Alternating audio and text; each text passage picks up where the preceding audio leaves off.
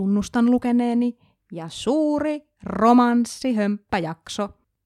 Uskotko Oona hetkeäkään, että sellainen on täältä tulossa, koska minä en usko. Oli teema mikä tahansa, aina se menee siihen yhteen ja samaan. Vahtoamiseen, meuhkaamiseen ja patriarkaatin tuljuuttamiseen. Oletteko ehkä huomanneet? Ja nytkin, ah miten helppoa oli löytää tällainen kulma jopa romanssihömppään. Tai ehkä pitäisi sanoa, että nimenomaan romanssihömppään, koska siinähän ollaan erityisen timmisti ongelman ytimessä. Ja tuo ongelma on se, että kun asiaan hitusenkin perehtyy, käy räikeän selväksi, että romanssikirjallisuuden negatiivinen stigma johtuu din din din din käytännössä vain ja ainoastaan patriarkaatista. Koska oikeastihan romanssikirjallisuus voi olla hyvinkin voimauttavaa, moninaista ja feminististä settiä. Tervetuloa, tämä on Tunnustan lukeneeni ja keskisormen näyttö lukematta paskaa mentaliteetille, joka tutkimusten mukaan näyttäytyy kaikista useimmin nimenomaan romanssikirjallisuuden liepeillä. Aiheena eritoten Julia Quinnin Bridgerton-sarja. Studiossa käymään polttamassa Helmi ja Oona. Mutta aloitetaanko iisisti? Aloitetaan. Eli mistä on kyse? Kyse on Bridgerton-sarjasta, josta on toistaiseksi suomennettu viisi osaa. Sarja kertoo Bridgertonin sisarusten rakkauselämästä 1800-luvun alun Lontoossa. Sarjassa on kaikkiaan kahdeksan osaa ja jokainen kertoo yhden sisaruksen tarinan. Ensimmäisessä kirjassa pääosassa on Daphne, ja tähän ensimmäisen kirjan perustuu myös sarja, joka ilmestyi Netflixiin viime jouluna ja jonka on sitten nähnyt suunnilleen koko maailma. Mukaan lukien Helmi, että tämä kertoo jo jotain. Tunnustan katsoneeni kukapa ei, kukapa ei. Koska siis tämä sarja on, mä tarkastin tämän vähän aikaa sitten, Netflixin katsotuin oma sarja ikinä. Ja siis sen on nähnyt noin 82 miljoonaa ihmistä. Enemmän katsoja kuin sillä tota, shakkihommalla, mikä se nyt olikaan. Queen's The Gambit. Queen's Gambitillä. Mikä se oli suomeksi? Musta kuningatar. Joo. Joo. Ilmeisesti näin, koska siinä ei varmaan ollut tarpeeksi seksiä. Ja ihania pukuja. Aivan. Siinä oli vain kaurin silmät ja shakki, mikä on tosi tylsää. Mä olin shakkikerhossa kahdeksanvuotiaana. niin kuin, no niin, ja mm. tää taas päästiin lapsuuden traumoihin. Hyvä. Juurikin näin. Siis nyt kun sanoit, shakkikerhossa olin mä ainoastaan minä ja koulun rehtori. Mä en voi uskoa, että sä oot noin älykäs, että sä oot ollut rehtorin kanssa shakkikerhossa. Vai näin surullinen. Anyway. Mä alan kutsua sua mustaksi kuningattareksi. Sopii sinänsä myös Bridgetoniin aika hyvin itse asiassa. Ahaa. Mutta siis tosiaan tämä kirjasarja, johon Netflix-sarjakin perustuu, on siis ollut aivan hillitön hitti maailmalla ja oli jo ennen tätä sarjaa. Mutta Netflix-sarjan julkaisun jälkeen se on suorastaan singahtanut stratosfääreihin. Siis aiemmin tänä vuonna kaikki sen sarjan kahdeksan osaa oli New York Timesin bestseller-listalla samaan aikaan. Ja se oli ennätys, siis että käsittääkseni yksikään aikuisille suunnattu kaunokirjallinen sarja ei koskaan ennen ole pystynyt samaan. Johtuuko tämä Shonda Rhimesista, mitä luulet? Mä uskon, että Shonda Rhimes ainakin niin auttoi asiaa kyllä aika paljon. Niin, siis Grain anatomiasta tuttu kultasormi. Shondahan toi Bridgertonit kaiken kansan tietoisuuteen ja hän on siis tällä hetkellä virallisesti maailman kovapalkkaisin showrunner. Ei se ole mustalle naiselle mitenkään vähäinen saavutus, että Kippis sille ja kippis myös sille, että Shonda onnistui taivuttelemaan mukaan tuottaja Betsy Bearsin, joka oli alussa kavahtanut ajatusta koko sarjasta, koska piti Quinnin kirjoja ihan silkkana huttuna ja samaapa ajattelin minäkin. En siis sitä, että Quinnin kirjat ovat huttua, vaan että sarja, telkkasarja on jotain, että katsoin sitä, koska pakotit minut katsomaan sen. Emme voi keskustella näistä kirjoista. Uskottavasti, ellei me ole tuijottaneet niitä televisiosta, niin äm, huomasin heti, että tässä on ihan haastava tämä juonikuvio tässä televisio-ohjelmassa. Ja siinä samassa häpesin itseäni syvästi, vihasin maailmaa. Siis tämä ajatusmalli, että, että siis naisten viihde, jossa on älyllinen alkuasetelma, tiukkaa yhteiskunnallista analyysiä – sekä miehen että naisen asemasta, mikä on kiva katsonto ja nimenomaan edustaa sitä ajattelua, että ei, patriarkaatti vahingoittaa myös miehiä vähemmässä määrin, mutta kuitenkin. Niin siis, että tällainenkin viihde mielletään heti kättelyssä arvottomaksi roskaksi. Vaikka jos mietit mitä tahansa Hollywood-leffaa, niin koskapa et olisi toivonut, etteikö se olisi niin helvetin yksinkertainen, että jokainen tynnyrissä kasvanutkin sen tajuaa. Tämä arvottomaan roskaan liittäminen liittyy varmaankin pitkälti just siihen, että näissä kirjoissahan on kaikissa pääosassa juurikin tämä rakkaustarina ja etenkin tämä avioliittoasia. Eli esimerkiksi tämä ensimmäinen osa kertoo Daphne Bridgertonista, joka kohtaa tämän hurmaavan herttua Simon Bassettin, ja he sitten alkavat teeskennellä kosiskelevansa toisiaan. Toisessa osassa Daphnen veli Anthony puolestaan on päättänyt löytää itselleen sopivan vaivon ja lähtee sitten sellaista haiskelemaan, muun muassa krokettikentältä. Tämän kirjan perusteella voi todeta, että jos on niin kuin tosissaan jonkun ihmissuhteen kanssa, niin kannattaa ottaa se ihminen pelaamaan krokettia sun perheen kanssa ja katsoa, kuin käy. Mutta eli kaikkien näiden Bridgerton-kirjojen keskiössähän on nimenomaan avioliitto ja toive siitä avioliitosta. Ja tässä kohdassahan esimerkiksi sen ekan kirjan kohdalla, sen TV-sarjan kohdalla, tavallaan romanssikirjallisuutta voi lähestyä kahdella eri tavalla. Et voi ajatella tästä Daphnen aviotoiveesta, että no voi vittu mikä nössykkä, että eikö sinukaan mikään muu kiinnosta kuin se, että laittaako joku sormuksen sormeen. Niin, näin jos ajattelee, niin voi kyllä ehkä olla, että on iältään aika nuori lukija, joka ei vielä ole hahmottanut, että 1800-luvulla elänyt yläluokkainen nainen oli myyntiartikkeli ihmiskaupassa, jossa vapaalla tahdolla ei ollut juurikaan merkitystä ja silloinhan nämä Quinnin kirjat ovat enemmän kuin paikallaan. Ne ovat ikään kuin sellainen kevyt feministinen johdatus esimerkiksi siihen historialliseen tosiasiaan, että nainen ei vielä vuonna 1972 saanut Amerikassa tai Briteissä omistaa luottokorttia. Tämän pöyristyttävän faktan jälkeen palatkaamme takaisin 1800-luvulle, jossa nainen oli vielä ihan reilusti miehen omaisuutta. Käteisellä ja duploneilla mitattuna, mutta yhtä kaikki. Niin, koska se toinen tapa ajatella tätä asiaahan on, että tässä Daphne Bridgerton on nyt nainen, joka on tietyn ajan ja yhteiskunnan uhri ja käyttää rajattua valtaansa. Niitä aseita, mitä hänellä siinä on. Hän tietää, että avioliitto joko antaa tulevaisuuden tai käytännössä vie sen. Ja niinpä se koettaa sitten kaikin mahdollisin keinoin järkätä itselleen hyvän ja turvatun elämän, tässä tapauksessa sen rikkaan aviomiehen kautta. Ja tämähän ei sinänsä eroa vaikka Game of Thronesin juonitteluista juuri mitenkään. Paitsi siten, että tässä keskiössä on nainen ja rakkaus. Ei siis sisko ja raiskaus.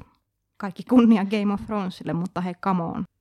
Niin, toi, toi on musta hyvä vertaus, koska siis heti kun raiskauksen sijaan kyseessä on rakkaus, niin silloin kyseessä on romanssikirja. Ja kun se on määritelty romanssikirjaksi, niin sehän heti antaa jengille luvan tuomita, että tässä on nyt kämmästä höttöviihdettä.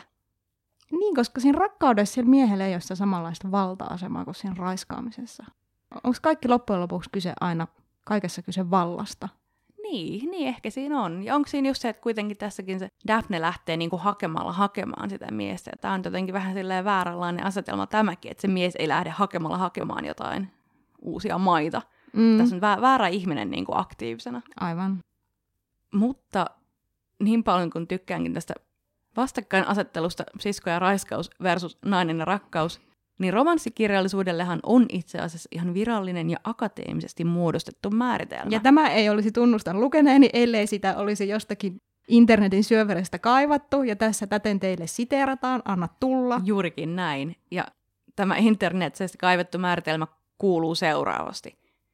Kirjan keskiössä on oltava rakkaustarina ja onnellinen loppu. Se voi sijoittua mille aikakaudelle tahansa, ja siinä voi olla seksiä tai olla olematta. Ja ensimmäiseksi romanssikirjallisuudeksi nimetyissä teoksissaan oli pitkälti kyse valkoisten heteronaisten kamppailuista, sosiaalisten normien ja kaiken näköisten henkilökohtaisten pulmien puristuksessa. Ja samalla linjalla on sitten me myös jatkettu. Paitsi että diversiteettihän näissä storeissa on kyllä kasvanut ihan huimasti. Siis jännä on huomata, että kappas esimerkiksi Jane Austenhan on itse asiassa romanssikirjailija. Samoin Charlotte Bronte, Bronte, kumpi? Sä sanoit kummatkin, niin jompikumpi on varmaan oikein. Eli hyvin no, meni. niistä.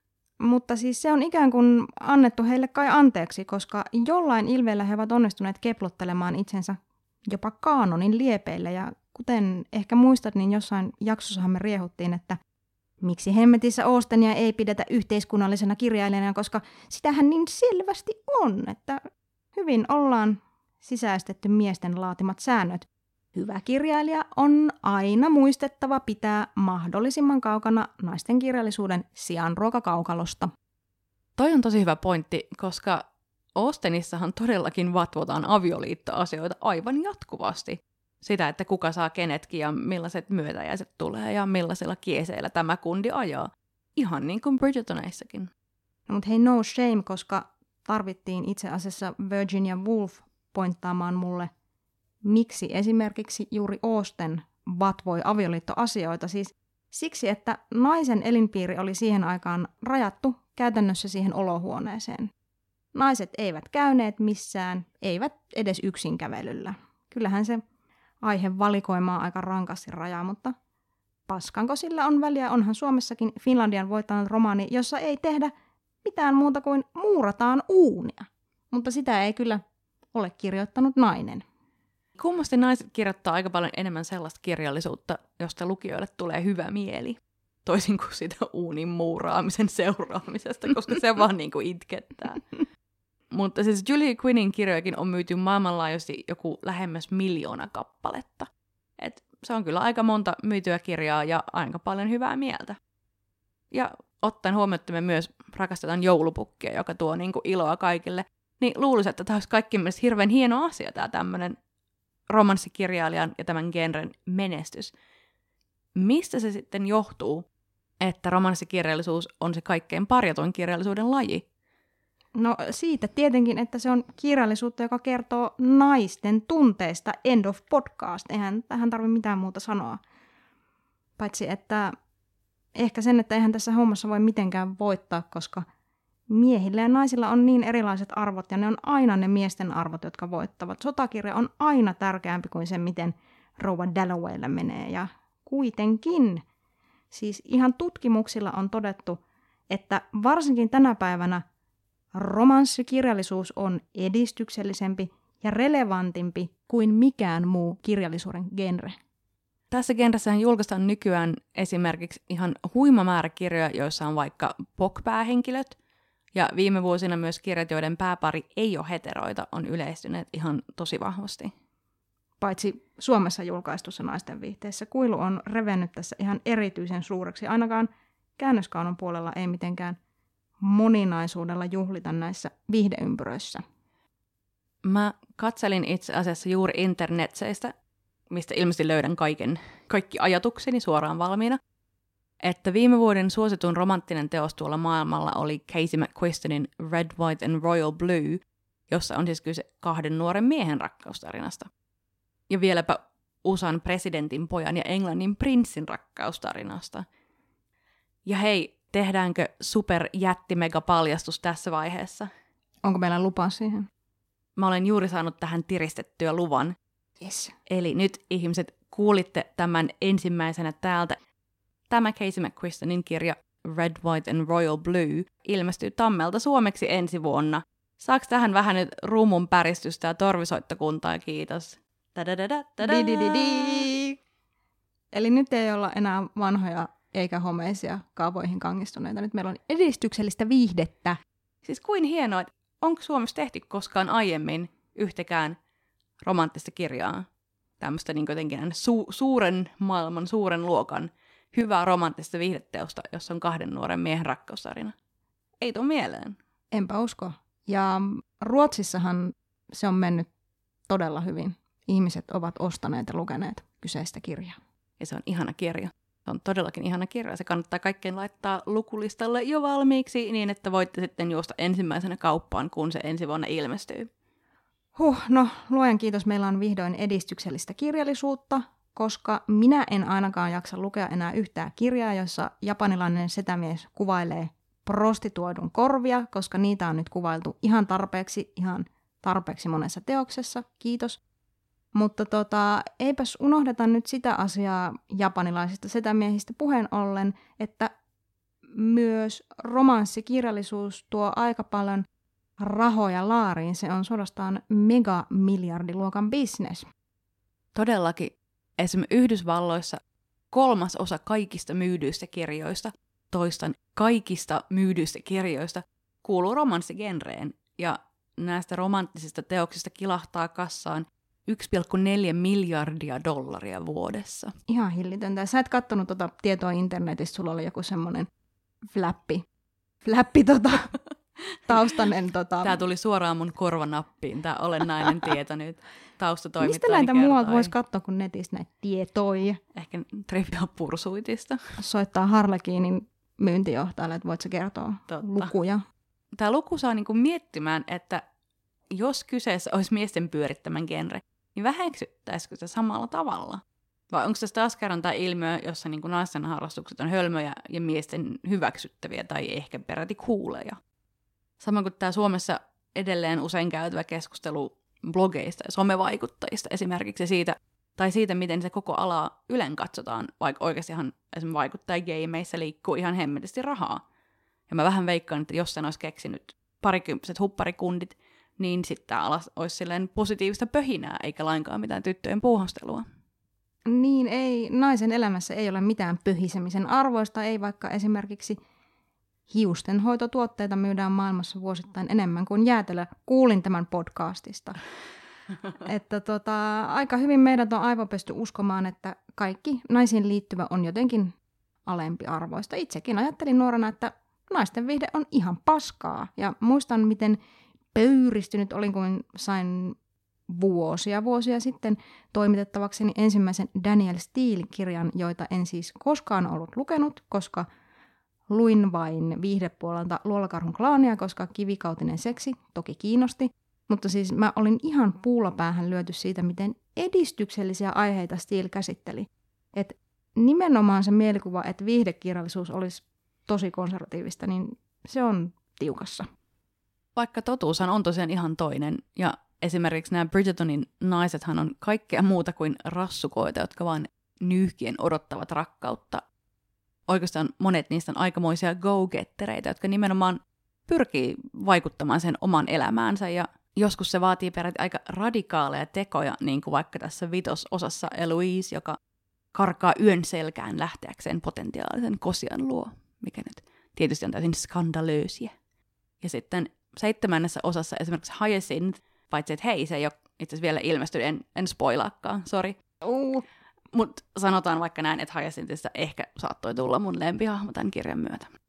Mitä ihmettä, eikö Eloise ollut se sun lemppari? No oli, mutta Mutta tämän myötä, nyt, aivan. Niin, niin Kuulun kyllä. ymmärtäminen. Mm, Mitä siinä oikein tapahtuu sitten? Niin, kato, sä et ole vielä lukenut sitä, sä et vielä tiedä. Tietäjät tietää. Damn.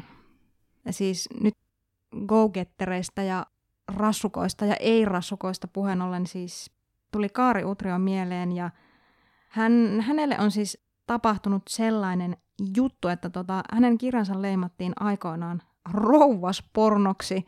Toi on mun mielestä niin mahtavan loukkaava sana. Siis, mä en, tiedä, mitä se tarkoittaa, mutta ei se niinku kohteliaisuudelta kuulosta todellakaan. Ei, se kuulostaa tosi halventavalta ja siis mä en ikinä anna sitä anteeksi, sillä Kaarihan on Suomen Jane Austen. Kaarin kirjat on ehkä osasyy sille, että pääsääntöisesti vihaan telkka- ja leffaepokkeja, koska niissä on kaikki aina niin väärin. Mua ei vaan kiinnosta katsoa näitä tämän päivän tarinoita ja tämän päivän asenteita, jotka esitetään toisen aikakauden roolivaatteissa ainoastaan. Mitä kiinnostavaa siinä on? Mä taas kyllä yhtään välitä historiallista faktoista, kunhan asiat on hyvin tehty ja ihanaa, niin kuin esimerkiksi Bridget on nyt. Siitähän on kaiken näköiset historiaänkyrät ottaneet nokkiinsa. Ehkä viittaa nyt sinuun. Onko niin tämä joku hanskan en. heitto tähän eteeni? Mutta siis nimenomaan tämä sama tuottaja Betsy Bears, joka, joka on tämä meidän uusi idoli, niin hän sanoi, että he nimenomaan yrittävät nyt Bridgertonin maailmassa kuvitella historian ja sen yhteiskunnan sellaisena kuin he tahtoisivat sen nähdä. Eli vaikka just tämä, että myös ruskeilla ihmisillä voi olla muitakin rooleja kuin esimerkiksi palvelija tai orja niin, että kaikki saa kokea huumaavia rakkausseikkailuja, koska tokihan huumaavan rakkauden pitäisi kuulua kaikille. Niin, ja se kuningatar on musta ja se saa käyttää nuuskaa. Ihan niin paljon kuin sitä huvittaa. No nimenomaan, ja mun mielestä kuningattaren hahmossa etenkin tämä näkyy, että tämä on paljon kiinnostavampaa näin. Ja mun mielestä tämmöistä saisi olla enemmänkin fiktiossa. Että kuvattaisiin maailmaa A, jännempänä, missä kuningattaret käyttää nuuskaa ja on muuta mainiota hahmoja. Ja B, kuvattaisiin sitä semmoisena, millaiseksi me haluttaisiin sen muuttuvan. Tätä usein tuntuu, että kirjallisuus, ainakin kaikki vakavasti otettava kirjallisuus, ehkä kuulette nyt isot alkukirjaimet tavassa, jolla tämän lausun, että se on ihan vaan pelkkää kurjuuspornoa. Tapasin tänään just yhden ulkomaisen käännösoikeuksia myyvän agentin, ja se kuvaili mulle jälleen yhtä kirjaa, että tämä on nyt hyvin kirjallinen, tämä on tosi hieno kirja, tässä on lapsen seksuaalista hyväksikäyttöä, ja mä olin ihan sellainen, että ei taas näitä, mä, mä en pysty näin. Minkä takia kaiken on pakko olla paskaa, jotta mä ajatellaan, että se on jotenkin muka hyvää ja syvällistä ja niin kuin viisasta. Mä en voi ymmärtää tätä. Esimerkiksi se, että miten niin kuin huumori on aina poissa siitä vakavan kirjallisuuden, mitä mä nyt sanon, karkeloista, ilonpidosta, vakavan kirjallisuuden suruparaatista, arvostetusta niin. suruparaatista, että jos kirja on humoristinen, niin se ei koskaan sit kumminkaan pohjimmiltaan voi olla yhtä hyvä kuin se, joka ei ole humoristinen. Aivan. Ja tämä on musta jotenkin niinku aivan, aivan järkyttävää. Mä jotenkin, siis nyt tunnen, että mulla on tullut joku raja vastaan, ja mä oon silleen, että mä, mä en enää jaksa. Aiemmin me sanottiin, että onko pakko lukea, jos tulee paha mieli, että no, no on. Mutta nyt olen valmis muuttamaan mieltäni, että ehkä tiettyyn pisteeseen. Sitten jossain vaiheessa niin sit riittää. No varmaan myös vähän riippuu aiheesta. No ehkä vähän, mutta nyt kyllä hieman olen valmis polkemaan jalkaa ja sanomaan, että ei enää yhtään perhettä, jolle ei ole varaa pitää sähkövaloja, jossa niitä lapsia niin hyväksi käytetään joka yö, ja enemmän vittu tanssiaisia rakkautta hetken. Saanko hetken olla tällaisessa maailmassa, please? Hän sanoo mustissa vaatteissaan. Susta ei ikinä voisi kyllä uskoa, että sä niinku haluat tuommoista ilotulitusta ja värejä. No hyvä se niin. niin. Ihmisessä on kerroksia. Kyllä, I contain multitudes. Mut hei, väreistä ja ilotulituksesta ja kaikesta ihanasta puheen ollen ja historiallisista faktoista, joiden perään niin kovasti olet, niin musta oli ihan tosi viehättävää, kun mä huomasin vähän aikaa sitten, että tätä Bridgertonin, siis TV-sarjan historiallisesti epäoikea oppista pupustusta kritisoitiin siis myös nuoressa voimassa. Voi olla tosissa. Siis, siis joo, kritiikki, änkyröinti huvittaa mua aina, mutta siis mitä järkeä on huutaa jostain oikeaoppisuudesta just tämän sarjan kohdalla? On vähän jotain kontekstisokeutta, koska en mäkään haluaisi, että niillä Bridgertonin henkilöhamoilla ei ajanmukaisesti olisi kellään tyyliin hampaita. Toki se voisi olla ihan äärimmäisen viihdyttävää. Ehkä jopa vielä viihdyttävämpää kuin mitä se nykyisellään on. Kaikki ne lähikuvat siellä tanssiassa, kun ne herkäsi hymyilee toisilleen paljastaen harvon hammasrivistönsä, koska niillä on kaikilla keripukki. Niin, no mutta mä oon just miettinyt sitä, että miten, niinku, miten niinku joku suutelemisen historia sille, että onko, sitä, onko suutelemista tehty niinku aina, koska ne hampaat on ollut aika, niinku, aika kaameessa kunnossa. Ja sit, mä en muista, mikähän se oli se joku Ranskan tai Englannin kuningas, joka oli niinku tunnettu siitä, että, että sen rakastajien piti pitää tyylin maskia naamallaan, kun ne harrasti sen kanssa seksiä, koska se äijä haisi niin kauhealta. Ja siis siihen liittyy myöskin se, että ajateltiin, että tyyliin kerran kuukaudessa peseytyminen on niin kuin aivan riittävästi. Et mitä ne hajut on niin kuin siihen aikaan ollut? Mä haluaisin sen hajutelkkarin, tai en haluaisi, mutta... Niin, menisin jostain, että luojan kiitos, Bridgertonissa ei ollut tämmöistä. en, en olisi halunnut nähdä heitä kaikkia maskit päässä. Se olisi kyllä vienyt sitä fantasiasta vähän pois. Menkkavereet hameissa, koska alushousujakaan ei ollut. Niin, sekin vielä. Kaikki tämä tämmöinen. Että toisaalta niin jos tehtäisiin oikeasti, oikeasti realistisesti, niin tota, ei niitä kukaan voisi kyllä varmaan katsoa. En mä tiedä. No ei ainakaan eskapismin. No mutta kurjuuspornona. Totta. Ehkä Bridgertonista voidaan tehdä uusi versio semmoinen, missä niitä puuttuu niin. hampaat ja on kaikki Ja kato se kurjuusporno, niin se on ihan liikaa noilla niinku vankileireillä ja plantaaseissa ja mu- muualla. Niinku, mutta kurjuusporno on niinku aurinkokuninkaan hovista – Mä aion hakea EUlta jotain apurahaa tämän projektin toteuttamiseksi. Here I come. Käsikirjoituksen määritellään, että kaikilla on fisteli. niin kuin... Vähintään. Apua. Mutta faktojen oikeellisuudesta suuntaan tai toiseen niin kuin välittämättä.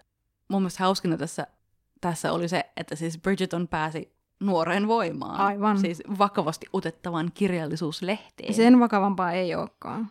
Tämä mun mielestä kertoo aika paljon tämän koko Bridgeton ilmiön koosta, ja se teki mut jotenkin tosi onnelliseksi. Niin siis, tämä liittyy nyt varmaan siihen suuren romanssikäänteeseen, joka on näkynyt maailmalla viime vuosina kirjallisuudessa ja muutenkin. Siis se, että kaikenlaiset rakkaustarinat ja ylipäätään niin sanottu feel good kirjallisuus on lähtenyt ihan selkeään nousuun. Tästä on vedetty peräti ihan suoria yhtäläisyysviivoja maailman tilanteeseen siihen, miten esimerkiksi Trump, ilmastokriisi ja pandemia ovat tehneet maailmasta monin tavoin aika ahdistavan ja pelottavan paikan, ja sitä jaksaakseen ihmiset kääntyvät tällaisen ihanan viihteen pariin. Tiedätkö sä sen talouden hameteorian, siis hemline-indeksin? Siis ajatus siitä, että naisten hameiden pituus korreloi aina jotenkin niin kuin pörssien nousun tai laskun kanssa. Voiko toi oikeasti niin olla millään tavalla totta? Mun mielestä se oli peräti ihan useiten kertaan jännittävä kyllä todettu. Mä tiedän, että se, mä tiedän että se on niin kuin... paikkansa. Niin. Joo, että et nousukaudella hameet lyheni. Sitten on faktaa, vai onko se vaan niitä tämmöisiä teorioita, mitä vaan toistellaan, ja sitten niin ne ei oikeasti ole totta? Mun mielestä ihan vähän aikaisemmin peräti oli tehty joku tutkimus, missä todettiin, että se piti paikkansa. Mutta no niin mutta hei, mä tuun huomenna töihin ilman housuja. Jos se kiinalainen Evergrande romahtaa, niin mä tuun ilman housuja. Siinä on kuule teille hameindeksiä sit ihan tarpeeksi. Tätä odotellessa. Mutta siis mä ehdotan nyt, että otetaan käyttöön Bridgeton Index kertomaan siitä, miten viturallaan maailma on. Et mitä kauheammalta kaikki näyttää, sitä enemmän me luetaan viihdekirjoja, koska näinhän tämä menee. Tämä käänne on positiivinen myös siinä mielessä, että pitkään niin sanottu kevyempi viihtymistarkoituksessa luettu kirjallisuus on tarkoittanut dekkareita, joissa suurimmassa osassa lahdataan naisia ihan järkyttävissä määrin ja järkyttävillä tavoilla. Se, että nyt on muodissa viihde, jossa naiset pääsevät tanssiaisiin ja hevosvaunuihin ja ehkä jopa harrastamaan seksiä komeissa kartanoissa fistelittömien mie- miekosten kanssa, niin on se aikamoinen parannus tilanteeseen. On todellakin. Ja jos miettii, että niin kuin mistäköhän tämä johtuu, niin mun ainakin yksi teoria on se, että romanssikirjallisuushan on yleensä naisen naisille kirjoittamaa. Toisin kuin esimerkiksi kaikki nämä loputtomat poliisidekkarit. Ne on aika lailla naisten maailma, jossa kyse on naispuolisten päähenkilöiden haluista ja tarpeista. Ja tämän vuoksi herääkin nyt epäilys, että saattaakohan romanssiviihteen huono maine liittyä esimerkiksi naisvihaan. En nyt sano, että liittyy, mutta en myöskään sano, että ei liity. No, minä sanon, että liittyy, koska sen lisäksi, että naisten viihteen kirjoittajia paretaan, niin myös näiden lukijat on laskettu ihan suoraan ö-kastiin. Erässä tutkimuksessa ihmisiltä oli kysytty mielikuvaa naisten viihteen lukijasta, ja vastaukseksi oli saatu että naisten viihteen lukija on kouluttamaton, ylipainoinen ja kroonisesti puutteessa. Itse kirjoja kuvattiin roskaksi, siis kirjoja, joiden pointti on tutkiskella ihmisten välistä vuorovaikutusta, mikäpä sen roskempaa miespallokentällä aina kultaa. Ja silti ajatellaan, että dekkarit, thrillerit, kauhu, kaikki nämä ovat muka taatusti parempaa laatua kuin mitä, mitä naiset haluavat lukea – ja siis se, että jos naisen kirjoittamassa ihmissuhdekirjassa on yhtään seksiä, niin se on heti pornoa, mutta jos miehen trillerissä on vaikka miten paljon väkivaltaseksiä, niin se on vain trilleri. Ei esimerkiksi kidutuspornoa. Katson sinua, Brett Easton Ellis, koska se on se pyhä rikos, mikä on laaduntaa. Ja mistä muusta se johtuu siitä kuin, että rikoskirjallisuus on ensisijaisesti ollut miehille suunnattu kirjallisuuden laji. Siis genre, jossa vielä helpommin kuin romanssikirjallisuudessa on tunnistettavissa tietty kaava, jolla ne aina vedetään. On rikos, konflikti, väärä syyllinen, takaajo ja asioiden pakettiin saattaminen tavalla tai toisella. Yksikään dekkari ei ole koskaan loppunut siihen, että syyllistä ei saataisi tietää. Niin totta. Dekkareissakin on siis oikeastaan aina onnellinen loppu. Miksi tätä genreä ei määritellä näin? Miksi ei tunnusta, että silläkin on ihan yhtä lailla tiukat raamit kuin vaikka romanssikirjallisuudella? Mä mietin tätä just yksi päivä, kun jostain selittämättömästä syystä ajattelin John Greshamin lakidekkareita. Ei mitään hajoa, mistä tämä tuli mulle mieleen. Mutta siis voiko kaavamaisempia kirjoja edes olla? Niiden teosten nimetkin sen jo kertoo. Siellä on lakimies ja valamies ja erimies ja niin kuin mitä näitä on. Ja sitten on se, missä Demi Moore itkee. Juror. Okay. se on se naarasleijona vai mikä sen, mikähän sen on? Muistaakseni sitten tehtiin se leffa? Kaikistahan noista on tehty se En, tämä on mennyt multa täysin ohi. Demi Moore on paras Mä olin varma, että tässä on joku nainen, ei tämä nyt liity mihinkään, niin, mitenkään mihinkään, ei tätä voi ottaa vakavasti. No se on, ei joo, se nainen on kyllä semmoisessa uhri, uhriasemassa siinä. Ihanaa. Mutta. Mutta harvoinpa kuulee kenenkään syyttävän John Grishamia siitä, että se kirjoittaa kroonisesti oikeusjuttujen puutteessa oleville sivistymättömille miehille kaavamaasta kämäkirjallisuutta. Ylipainoisille. Ai niin, senkin unohdin vielä. Miten sellainen tutkimus voidaan tehdä, niin kuin, että saadaan tommoset tulokset? Oliko se niin kuin, laittanut valmiiksi niitä sille, että läski, ei läski, tyhmä, ei tyhmä, vai niin kuin, että miten on saatu tommosia vastauksia? Mä en voi ymmärtää. Kyllähän tämä saa jotenkin epäilemään ihmisiä, ihmisyyttä, Tutkimuksen validiteettiä. No Voitaisiko toisintaa, kiitos. Niin. Niin. Ei miehet kirjoita mitään niin ankea, mihin ikinä voisi soveltaa jotain kaavaa. Paitsi tietenkin, jos kyseessä on Samuel Richardson, jonka Pamela-teos on paitsi ensimmäinen täysiverinen, koskaan kirjoitettu englantilainen romaani, myös ensimmäinen kerta, kun kirjailija keksi hyödyntää niin sanottua avioliittojuonta. Se oli siis mies, joka keksi sen. Mies, joka keksi romanttisen komedian reseptin onneksi olkoon mies. En muuten tiennyt tota ja herää kysymys, että jos tietäisin... Mitä kaikkea muuta et No sekin. Mutta herää kysymys siitä, että jos me tiedettäisiin sitä laajemmin, jos ihmiset ajattelivat, että romanttinen kirjallisuus on miehin keksimää, niin jälleen kerran kohdistuisiko siihen samalla tavalla ennakkoluuloja? Hmm, en ja tiedä. miten toi Pamela on niin, kuin niin tiukasti kaanonissa kuin vaan ikinä ollaan voi. Kaikki, niin. jotka lukee niin kuin englantilaista filologiaa, joutuu tutustumaan Pamelaan. Eikä sitä mun mielestä kyllä siellä mitenkään on brändätty silleen, että hei tässäpä sitten tämä esi-isä, esi-äiti, ehkä pitäisikö sanoa romanttiselle viihteelle. No, no joo, ei ole kyllä koskaan tullut luennolla vastaan mm. niin tämmöinen konsepti varmaan se, että sitä ei ole brändätty noin, johtuu siitä, että kanoniahan ei, ei voi parittaa tämmöisten negatiivisten ennakkoluulojen kanssa, joita kuten varmaan kaikilla muillakin jonkunmaan kirjallisuuden opiskelijoilla mullakin on ollut. Ja nyt kun sä aloitit sillä, että sä tunnustit olleesi itse ennakkoluuloinen tämän genren suhteen, niin mäkin voin tunnustaa omani. Eli kun ensimmäinen Bridgeton kopsahti mun työpöydälle toimitettavaksi, niin ajattelin, että tämä nyt on varmaan tämmöistä, tässä patsastellaan korsetissa ja ollaan vakavissaan ja tylsiä. Mutta totuushan on kuitenkin ihan toinen. Ja oikeasti näissä kirjoissa on paljon nokkelaa sanailua ja huumoria ja kaiken näköistä actionia. Ja, mikä tärkeintä, sitä seksiä. Saanko nyt puhua vielä vähän tästä seksistä, koska, koska tässä viihdekehyksessä niin tämä on sellainen asia, joka on tosi vaikea käsittää siis se miesten niin kuin loputon alemmuuden tunto tässä, koska siis naisten viihdettä lukevia naisiahan on jotenkin yritetty pitää aisoissa sille, että niille sanotaan, että te ette saa lukea tätä hömppää, koska tästä tulee miehille suorituspaineita. Onko mitään typerämpää perustelua niin kuin ikinä kuultu? silleen, niin kuin, että hei, step up your game, guys, koska ei ne hommat niissä niin, kuin niin kovin kummallisia ole. Nehän on tosi semmoista niin kuin vanilja-meininkiä, että tota, et ihan vaan se, että nainen saa siinä vähän jotain semmoista esileikin kaltaista, niin siitähän tulee äijille pupupöksyyn. Se on ihan liikaa pyydetty. Niin, ehkä se johtuu just tosta, että koska jotenkin ainahan tämä tuntuu järkyttävän ihmisiä, että kun on tämmöinen naisten viihdekirja, jossa on seksiä, vaikka kuitenkin tämmöistä matskua on ollut olemassa iät ja ajat.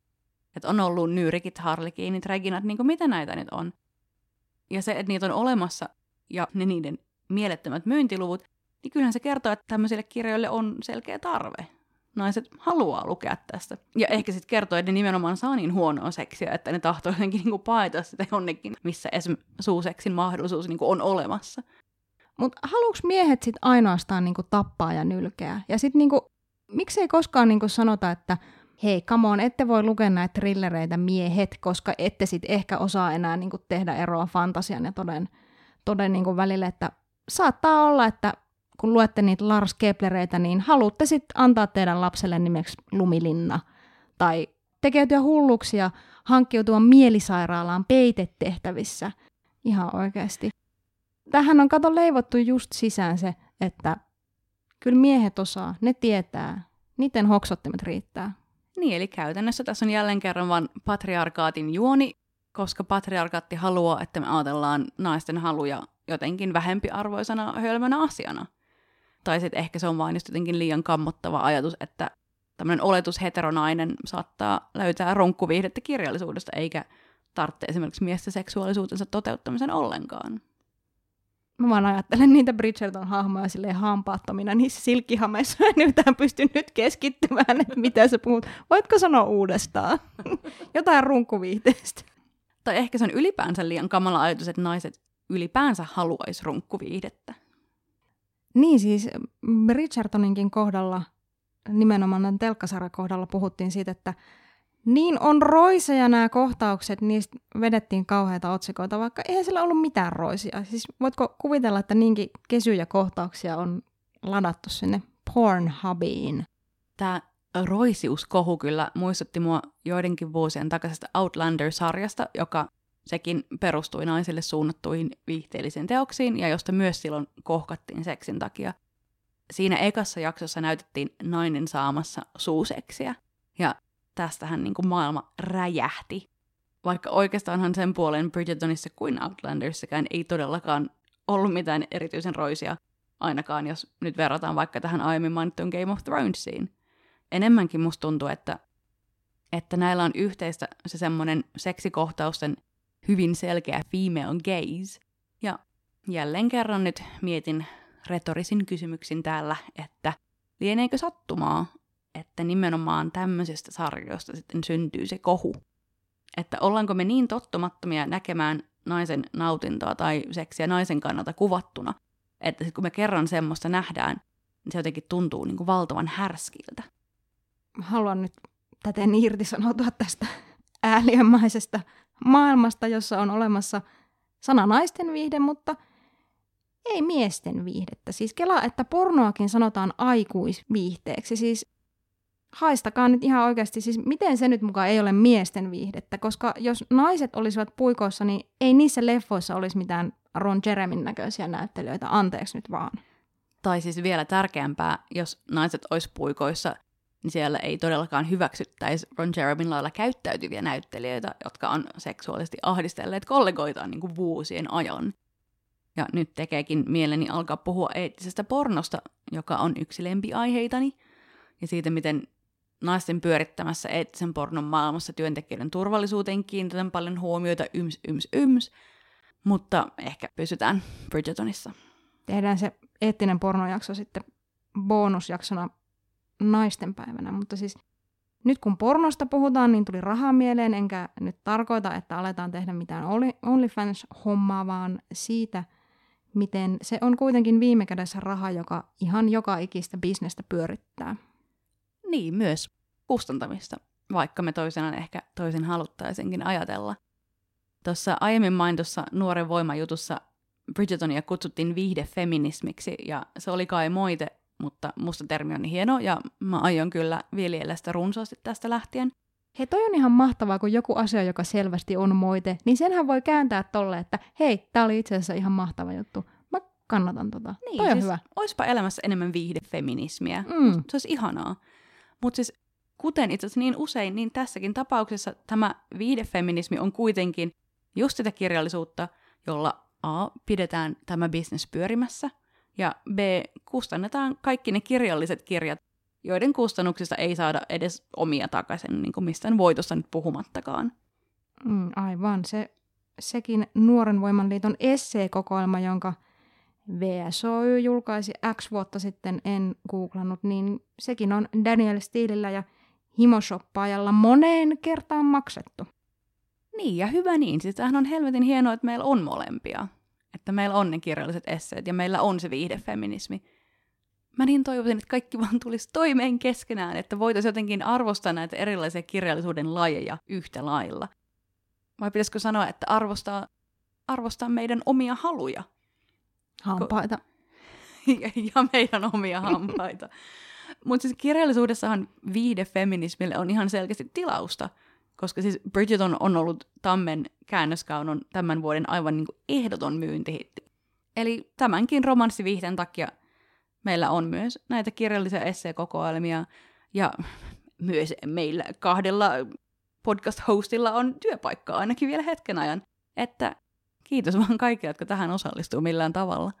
Kirjallisuus kiittää, tunnustan lukeneeni kiittää, eikä myönnä sanoneensa yhtä ainutta kirosanaa tässä jaksossa, kannustaa viihde feminismiin, koska eikö tämä ole ihan selkeä homma tämä tää tällainen tota, sinkun B-puoli ja demo, niin kuin, tiedätkö, että se feminismi on oikeaa silloin, kun se, se ei ole vielä kaikkien juttu, silloin kun se on vain niiden tiettyjen älykköjen hallussa. Sitten kun siitä tulee semmoista mainstreamia, se on ihan roskaa, ihan roskaa.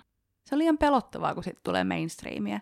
Jos mm. jopa niin kuin ne tämmöinen mielikuvien kotirouvat, jotka se Bridgertonia lukee, että kun jopa ne alkaa ajatella, että hetkinen, mähän voisin vaikuttaa mun omaan elämään, mähän voisin hyökätä tämän hevosen selkään ja laukata yöhön sen sijaan, että mä vaan istun täällä ja venaan, että mitä muut haluaa, että mä teen mun elämällä. Mm. Onhan se aika kauhistuttava ajatus noin niin kuin, jos olisin patriarkaatti, tutisisin pöksyissäni. Niin, ehkä myös tietyt älyköt tutisivat pöksyissään. Ja pöksyjen tutinahan on monenlaista. Mä toivon, että kaikilla lähinnä vaan pöksyt tutisee silleen tosi hyvällä Sä tavalla. positiivisella tuulella nyt kerta kaikkiaan. Mä oon lukenut niin paljon viihdefeminismiä ja tämmöistä niinku ihanaa kartanoseksiä, että ei voi olla muuta kuin hyvällä tuulella. Onko nyt korona-aikana ollut jotenkin enemmän jotain jotain tämmöisiä dildomainoksia liikenteessä noissa instoissa. Noista ihan noista tutisevista pöksyistä tuli vaan mieleen. Että tota. Tästä en osaa sanoa, mutta ehkä ensi kerralla kun pohditaan Bridgertonille oheismarkkinointituotteita, niin tässäpä meille idea. Aivan. Viide feminismi kunniaan. Älkää tunnustako mitään, vaan lukekaa. Lukekaa jotain ihanaa ja nauttikaa lukemastanne. Ja tutiskaa pöksyissänne.